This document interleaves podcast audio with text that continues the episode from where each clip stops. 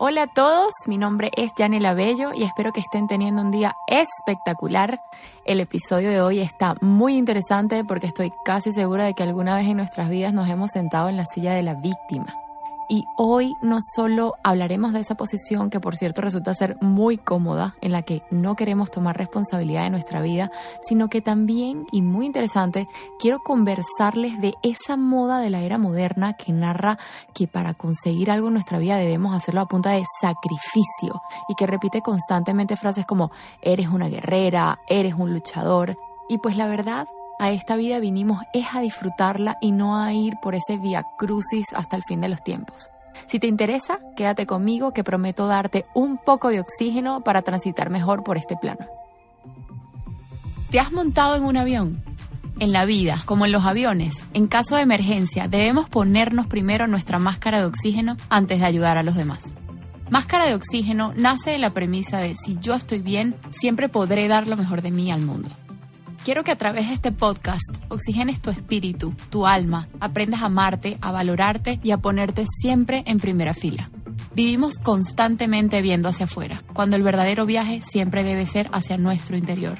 Máscara de Oxígeno te invita a emprender un camino hacia la introspección, el despertar espiritual y hacia la búsqueda de un mayor grado de conciencia. Acompáñame a crecer y obtener las herramientas que no solo nos darán seguridad para enfrentar lo que sucede en este plano físico, sino que también harán que nuestra vida se encuentre llena de paz, felicidad y plenitud. Recuerda que también puedes estar en contacto conmigo a través de mi cuenta de Instagram arroba máscara.oxígeno. Soy Yanela Bello y quiero que dejes que el universo te hable a través de mí.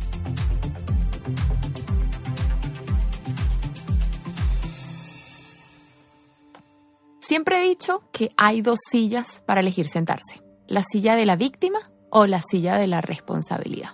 Y si tú constantemente te narras frases como, ay, pobre de mí, la vida me odia, soy una víctima de las circunstancias, una víctima de esta pareja y luego de esta otra y de mi mamá, lamento decirte que estás asumiendo el camino más cómodo, el más sencillo y el que definitivamente te convierte en una víctima.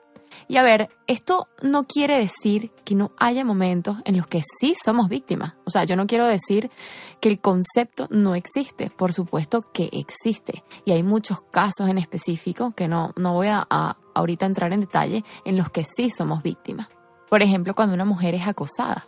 Pero yo estoy hablando que entre comillas escribí papel de víctima. Y creo que todos me siguen el punto que trato de lograr.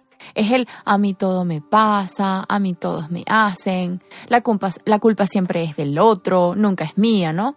A esto es a lo que realmente me refiero y creo que está quedando bastante claro. Estas veces que quizás tengo conflicto en cinco de las relaciones más importantes de mi vida, con mis hermanos, con mis padres, con mi pareja, pero resulta que la víctima siempre soy yo. Esto nos hace la vida más difícil, aún tomando el camino más fácil el no tomar responsabilidad y el no mirar en dónde yo estoy contribuyendo con el 50% de que esta relación sea conflictiva, a que esto no se dé, a que, no lo sé, mi relación de pareja no funcione. A esto es a lo que yo me refiero, a ese victimismo en el que me acomodo para no tomar responsabilidad. Y cuando hablo de acomodar es porque me siento sumamente cómoda o cómodo asumiendo ese papel.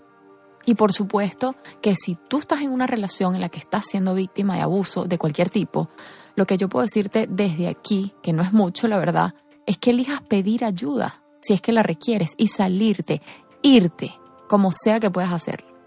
Cuando nos sentamos en la silla de la víctima, estamos poniendo el poder en el otro. Y no estoy yo misma o yo mismo tomando mi poder para elegir actuar y decir, me doy cuenta de cómo yo aquí estoy queriendo manipular las cosas, o cómo yo aquí no estoy queriendo aceptar lo mío, o lo que yo aporté, o mi error, o que yo también te lastimé, o que yo también hice. Y entonces me responsabilizo, y cuando me responsabilizo, puedo transformar mi realidad. Entiéndase mi realidad como mis relaciones, las situaciones que están presentes en mi vida, lo que estoy atravesando, lo que estoy transitando. Cuando yo me responsabilizo de lo mío, por supuesto no tengo que responsabilizarme de lo tuyo, me responsabilizo de lo mío en honestidad y conciencia. Por otro lado, vivimos en la constante repetitiva de soy una luchadora, soy una guerrera, merezco todo por eso. O sea, ya basta de estos conceptos.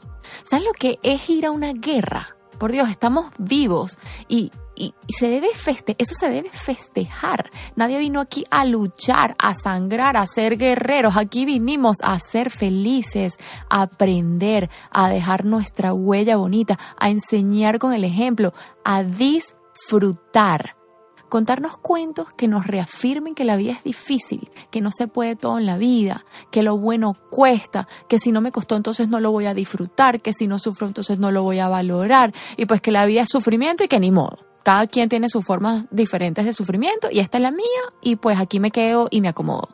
Es importante que seamos capaces de mirar en conciencia esos cuentos que nos estamos contando, de analizar realmente sus cimientos y de darnos cuenta de lo absurdo que suenan si yo todo el tiempo me estoy contando, porque a lo mejor así me enseñaron, no es que la vida no es fácil, todo es difícil, lo bueno cuesta, ya todos esos pensamientos están impregnados en mi subconsciente y desde ahí vivo. Yo te invito a que los mires y decidas transformarlos. Por supuesto, si te hace sentido y se siente bien para ti, porque ahí también todo cambia.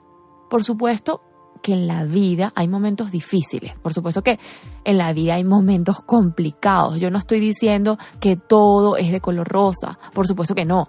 De hecho, yo misma he vivido infiernos. Pero si yo de entrada ya estoy diciendo, ya estoy viviendo desde el punto de vista de que la vida es difícil, punto, se acabó, pues concedido, comprobada mi hipótesis, la vida es difícil y ya también puedo tener una creencia en donde sin irme a un lugar de ilusión y de absoluta ingenuidad, puedo decir, hay momentos difíciles en la vida y dentro de esos momentos hay posibilidad de hacérmela un poquito más fácil. Y ya pensar así se siente liberador. A lo que quiero llegar es que puedo ser consciente de ser paz frente a situaciones de pérdida si dejo caer ese punto de vista de horror, injusticia, temor, dejar de pensar lo que está pasando y empiezo a ver con ojos más generosos, me pongo en comunión con la vida y me dejo llevar y de esta forma se abrirán otros caminos. Y lo único que tengo que preguntarme es, ¿quién quiero ser? ¿Puedo ser paz? Y la conciencia se vuelve la única realidad, porque mi única realidad se vuelve que soy paz. El medio ambiente interior se vuelve bienestar al ponerme en conexión con mi ser. Y volviendo al punto inicial de esta constante búsqueda de sufrimiento sin necesidad, mi pregunta es, ¿por qué yo creo que la vida me quiere enseñar a los coñazos? Y perdónenme la palabra, esta creencia de que se aprende a palos muchas veces se vuelven lealtades familiares y mosca aquí de verdad, familiares y de la misma sociedad. Sin darnos cuenta se convierte en herencia y es por esa necesidad latente de hacer eslabones con tu tribu. Y si los rompemos sentimos que estamos traicionándolos. Y llega un momento que tienes esa creencia tan arraigada en tu ser que empiezas a percibir que al obtener algo sin lucha no eres merecedor de eso. Y tú quieres pertenecer a tu tribu porque eso te relaciona con ellos. Entonces es lo que digo, que se vuelve como una especie de lealtad a mí me costó mucho trabajo entenderlo porque de cierta forma crecí rodeada de ese tipo de creencias, de sufrir para ver resultados. Y la verdad es que la misma vida te da naturalmente lo que te mereces. Y a lo mejor algunos de la tribu empiezan a seguir tu camino. Quizás te toca ser la oveja negra de esa tribu para transformarte a ti y quizás transformarla a ella. Me, refiero a la tribu. Para evolucionar y cortar definitivamente ese pensar y de esta forma heredarle a tus progenitores una mejor versión para ver la vida. Oye, ¿y qué mejor regalo que ese? Entonces, si empezamos a cambiarnos ese chip, a reemplazarlo, a transformarlo, nuestro día a día será más llevadero, porque yo siempre digo, tienes dos opciones, hacerte la vida más difícil o hacerte la más fácil. ¿Cuál eliges tú? Vamos a ponerle más conciencia, un poco de conciencia a esta respuesta. Bueno, y eso fue todo por hoy. Muchas veces no queremos escuchar eso que sabemos que nos va a dar justo en la llaga. Así que gracias por quedarse, por escucharme y por darse la oportunidad de ver las cosas desde otra perspectiva. No olviden dejarme sus comentarios a través de mi cuenta de Instagram, arroba máscara.oxígeno. Los espero en el próximo episodio o hasta que nos volvamos a encontrar.